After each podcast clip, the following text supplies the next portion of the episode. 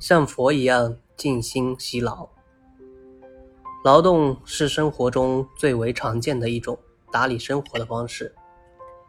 以一颗平常心，一颗安静淡然之心，去做生活中的每一件琐事，这种劳动就变成了一种修行，能让你安心，给你智慧。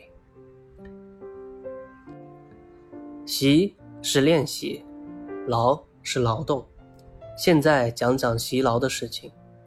诸位，请看看自己的身体，上有两手，下有两脚，这原为劳动而生的。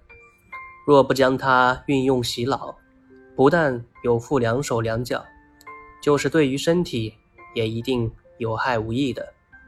换句话说，若常常劳动，身体必定康健。而且我们要晓得，劳动原是人们本分上的事，不为我们寻常出家人要练习劳动，即使到了佛的地位，也要常常劳动才行。现在，我就讲讲佛的劳动的故事。所谓佛，就是释迦牟尼佛。在平常人想起来佛在世时，总以为。同现在的方丈和尚一样，有衣钵师、侍者师，常常伺候着佛，自己不必做什么。但是不然，有一天，佛看到地下不很洁净，自己就拿起扫帚来扫地。许多大弟子见了，也过来帮扫，不一时，把地扫得十分清洁。佛看了欢喜，随即到讲堂里去说法，说道。若人扫地，能得五种功德。又有一个时候，佛和阿难出外游行，在路上碰到一个喝醉了酒的弟子，已醉得不省人事了。佛就命阿难抬脚，自己抬头，一直抬到井边，用桶吸水，叫阿难把他洗濯干净。有一天，佛看到门前。木头做的横没坏了，自己动手去修补。有一次，一个弟子生了病，没有人照应，佛就问他说：“你生了病，为什么没有人照应你？”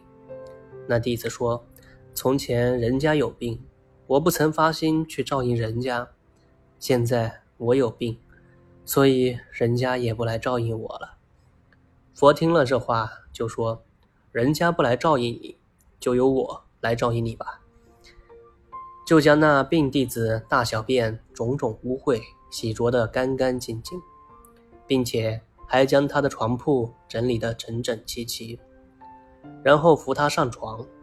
由此可见，佛是怎样的辛劳了。佛绝不像现在的人，凡事都要人家扶老，自己坐着享福。这些事实出于经律，并不是凭空说说的。现在我再说两桩事情给大家听听。《弥陀经》中载着的一位大弟子阿楼陀，他双目失明，不能料理自己，佛就替他裁衣服，还叫别的弟子一道帮着做。有一次，佛看到一位老年比丘眼睛花了，要穿针缝衣，无奈眼睛看不清楚，嘴里叫着。谁能替我穿针呀？佛听了，立刻答应道：“我来替你传。”以上所举的例，都足证明佛是常常劳动的。我盼望诸位也当以佛为模范，凡事自己动手去做，不可依赖别人。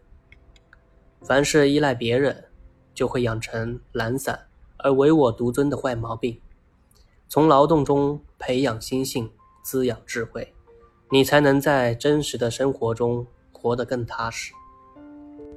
好的，各位晚安。